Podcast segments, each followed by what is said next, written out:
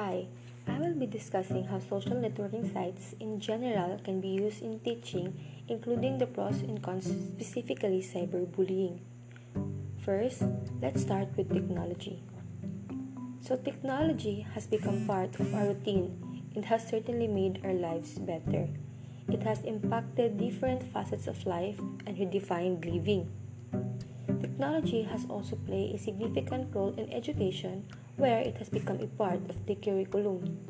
It has revolutionized the field of education through the use of social networking sites as a medium in this new normal where students are only allowed to stay at home and study using modules or online classes.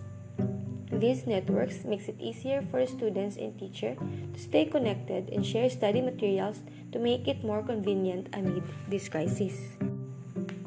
And now, let's proceed to our main topic, which is social networking sites. Social media has become an innovative tool for both information gathering and production as well as to promote active learning for students. Social media and technology are integral parts of daily life that can't be ignored as it has become part of our routine and integrating the use of this into teaching is more natural than before, given how acclimated many students are to them. Each social networking site offers many different ways to be used in teaching, from sharing announcements, exchanging ideas, to holding live lectures, and so much more. Social networking sites provides a smoother, more direct communication tool between students, teachers, and parents who can check in and ask or respond to questions. It allows for more e learning opportunities as well.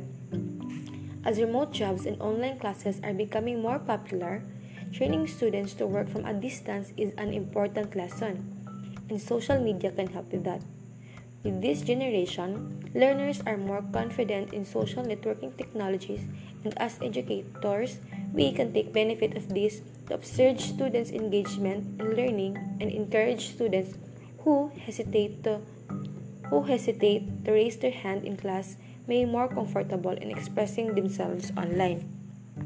Now, let's talk about the pros and cons of using social media. Social media can be an interruption to students.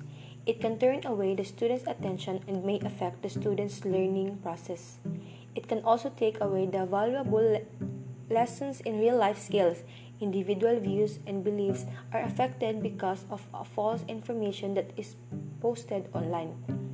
Overall, social media can sometimes be beneficial, but it's important to be aware that media is associated with a number of issues and potential danger, including stress, anxiety, loneliness, and depression.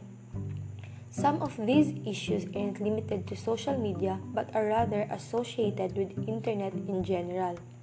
The dramatic increase in social media use has challenged the increased vulnerability of young people to threatening situations online. We should be vigilant in using these networks for it can endanger the lives of users. For example, is cyberbullying. Studies report that cyberbullying constitutes a growing problem among youngsters. Cyberbullying is a problem, quite a big one. That is why we should educate people how not to become the victims of tormentors. People should be taught how not to be mocked on the internet or how to be immune to internet dangers. Words hurt as well as physical pain. The faceless internet made it possible for anybody to become a bully. The situation with cyberbullying is getting only worse as the incidents of depression and suicide are only increasing. That is our, our aim to deal with the monster created online that is impunity. A society cannot keep silent when people are being affected by cyberbullies. We need to find a way to stop this growing problem. Cyberbullying should not be tolerated. It's reprehensible behavior and it needs to be stopped. So now, Let's start using social media less. Focus on use, using social media in a more positive way and embody the netiquette.